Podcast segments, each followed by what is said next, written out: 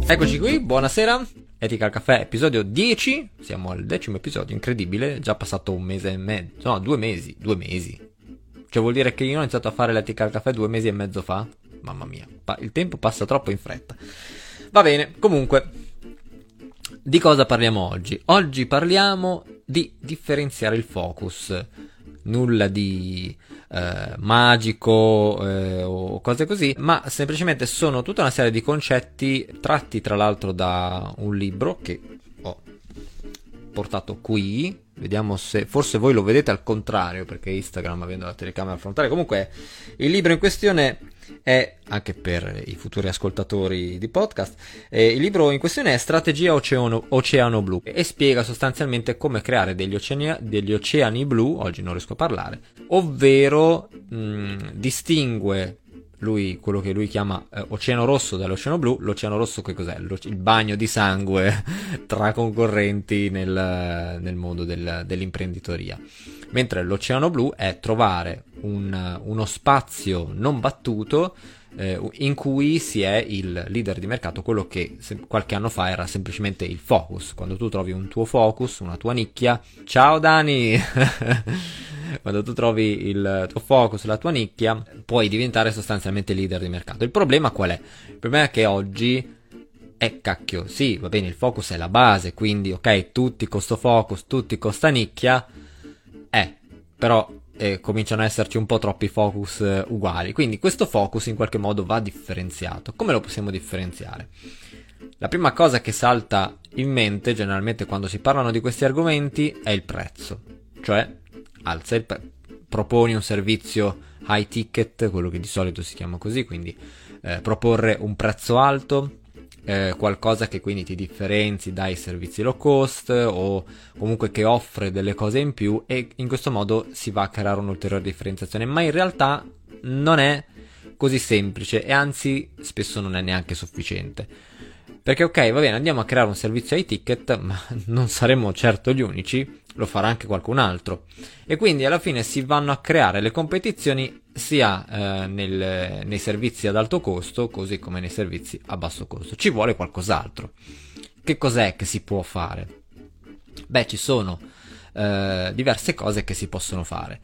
Per esempio, ehm, oggi cerchiamo di vedere le prime quattro, eh, i primi quattro punti, le prime quattro strategie differenzianti che ci possono essere.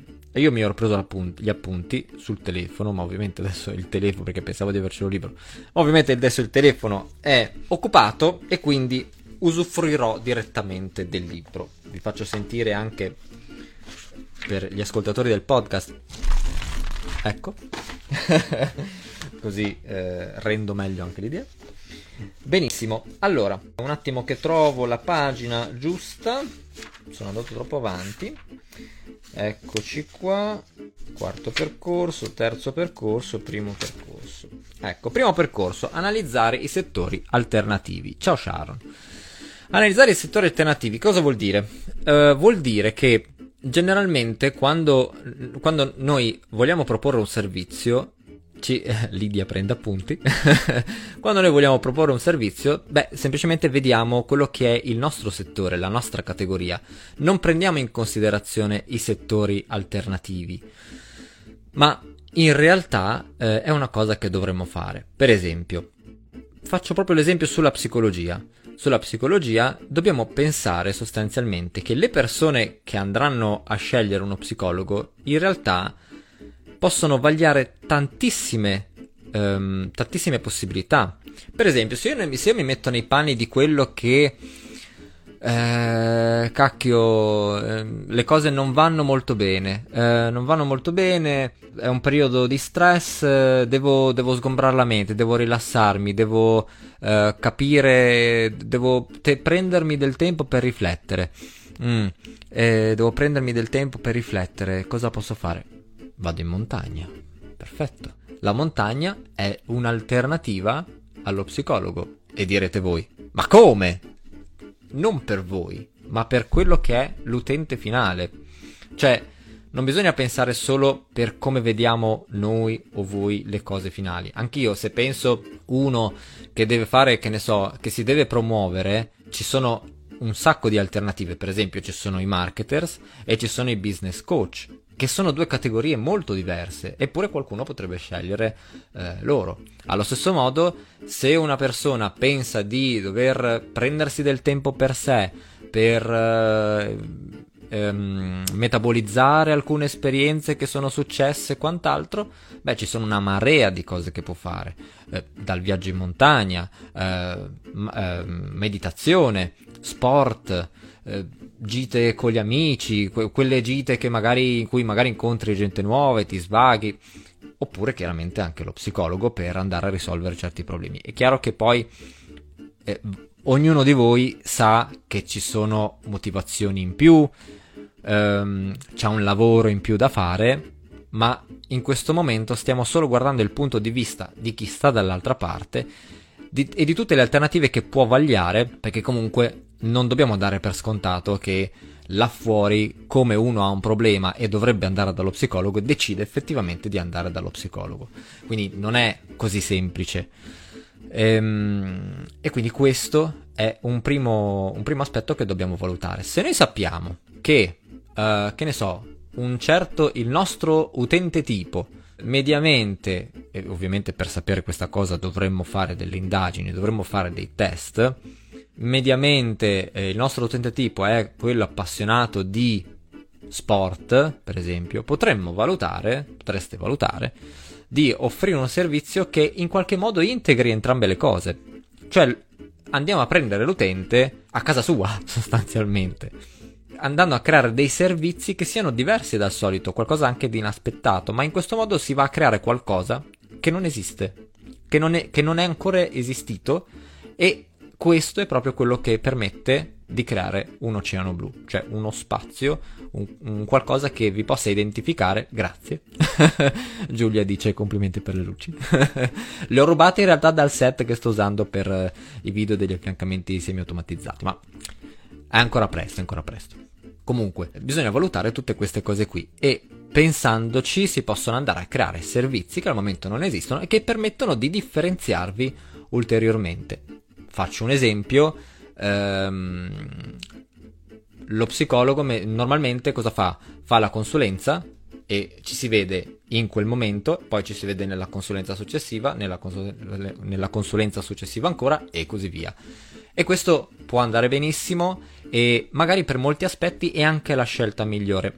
Ma siccome non esiste la scelta migliore in assoluto, eh, ma ci sono persone che hanno preferenze e persone che ne hanno altre, ci possono essere dei casi in cui eh, magari fornire un servizio, eh, una, che ne so, delle consulenze mh, regolate ad hoc ovviamente tra una consulenza e l'altra può essere quel qualcosa in più che aiuti le persone a dire vabbè io adesso vengo da te, parlo con te, però se martedì devo affrontare questa cosa qui che faccio, cioè non è che posso aspettare poi la settimana dopo. È un esempio anche questo, ma è qualcosa che eh, ci allena a pensare a cose a cui normalmente non pensiamo.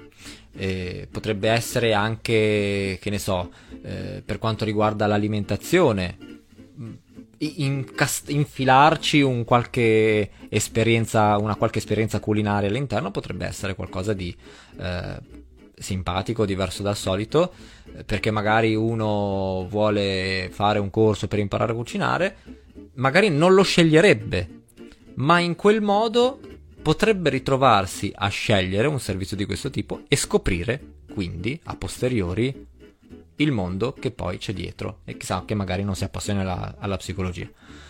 Quindi le strade possono essere davvero tante e questa è una, è una diciamo una, una, strategia, una modalità che ci permette di eh, creare servizi differen- differenti da quello che fanno tutti gli altri che fanno la stessa cosa che fate voi sostanzialmente.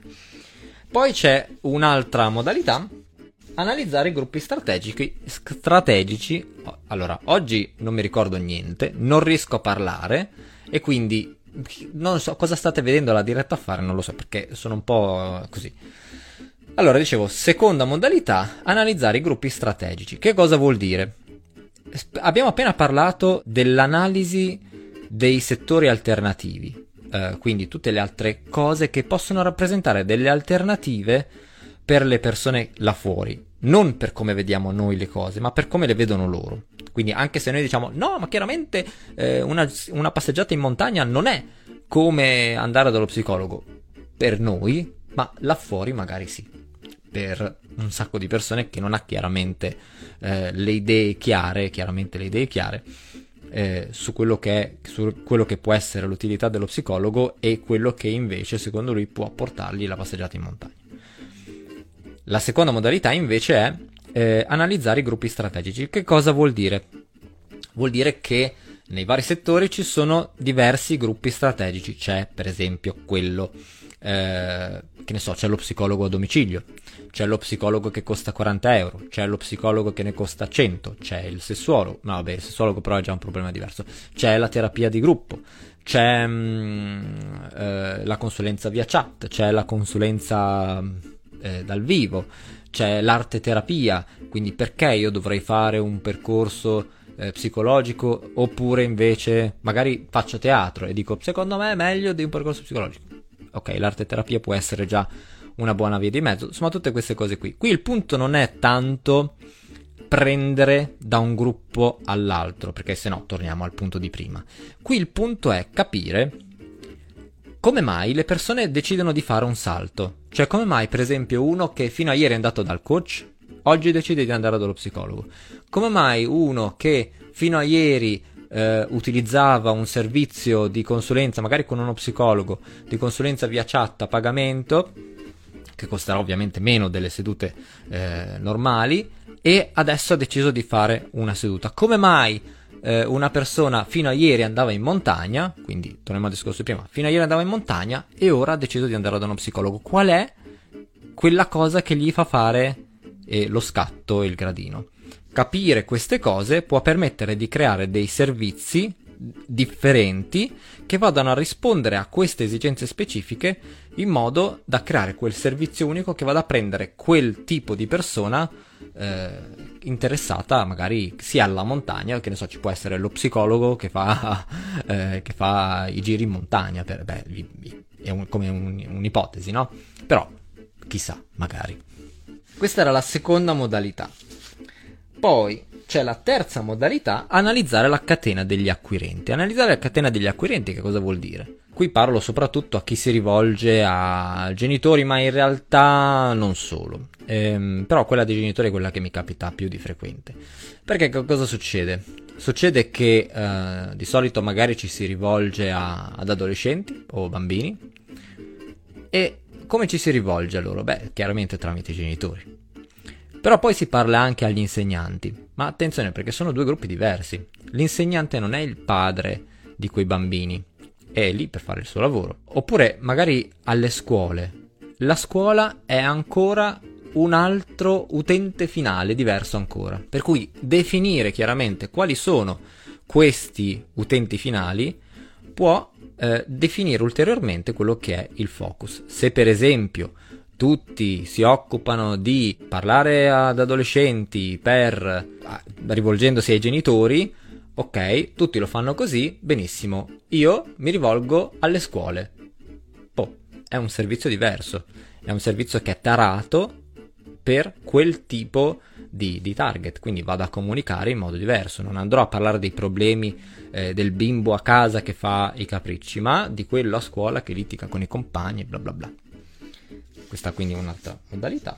Infine, cioè infine no, perché in realtà io oggi mi sono ripromesso che guardiamo le prime quattro, poi ce ne sono altre quattro, però le altre quattro le vediamo la prossima volta. E queste, quattro, queste otto modalità comunque le potete trovare anche voi, come ho detto prima, sul libro eh, Strategia Oceano Blu, che vi consiglio perché è molto interessante. La quarta modalità è analizzare l'offerta di prodotti e servizi complementari. In realtà siamo sempre più o meno eh, lì. Per esempio, lui qui faceva eh, l'off- eh, sì, l'offerta, buonanotte, faceva l'ipotesi, ehm, cioè il caso studio di una palestra. Eh, e questa palestra cosa fa? Io apro la palestra, ok, ci sono già 100.000 palestre, quindi che, perché le persone dovrebbero venire da me? E loro hanno fatto questa analisi, questa analisi dei eh, servizi complementari, hanno visto che eh, c'erano per esempio le donne che si allenavano da casa perché non volevano andare in palestra con tutti quei tizi che urlano quando fanno gli esercizi, si pompano davanti allo specchio, eh, tutte queste macchine grosse, pesanti, bla bla bla. E poi invece ci sono quelle che vanno in palestra perché hanno visto che a casa non si allena, cioè il fatto che comunque sei a casa e ti puoi allenare quando vuoi non, eh, non funziona. A livello di eh, costanza non era proprio la scelta più azzeccata. Allora cosa hanno fatto? Hanno fatto una palestra eh, low cost, bilanciando bene costi e quant'altro, però hanno fatto una palestra in cui non ci sono specchi per i culturisti, non ci sono culturisti, eh, le macchine sono, erano delle macchine disegnate apposta per eh, non mettere tra virgolette paura, quindi non le classiche macchine da palestra, disposte in cerchio, in modo che chi andasse lì eh, chi andava insomma in palestra poteva tranquillamente chiacchierare con le altre, mm, eh, le altre persone che si allenavano. E quindi diventava un momento conviviale nel mentre che ci si allenava. Quindi questo ha permesso eh, a questa palestra per esempio di differenziarsi in questo modo qui. Per cui queste sono eh, diciamo le prime quattro modalità con cui si può pensare ai, a modi diversi per definire il proprio focus, per far sì che non ci si trovi in 150.000 ad avere lo stesso focus e quindi eh, alla fine a fare tutti la stessa cosa. Perché ok, il focus bello, ma poi quando abbiamo tutti lo stesso non ci si salta più fuori perché alla fine eh, si fa tutti la stessa cosa. E allora il focus eh, che, che fine fa? Perché serviva proprio a quello, serviva a differenziarsi.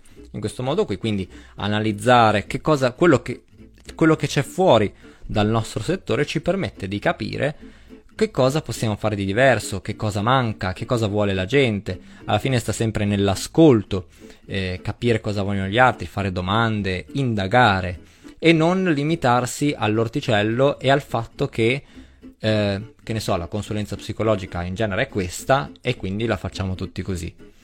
Potrebbe non essere la scelta migliore. Oppure sì, perché chiaramente è un metodo assodato e quant'altro, ma ci sarà sicuramente prima o poi qualcuno che parte per la tangente e, e troverà uh, vie diverse. Secondo me bisognerebbe un po' tutti impegnarsi per trovare queste vie di, merze, vie di mezzo, eh, perché poi è così che si cresce.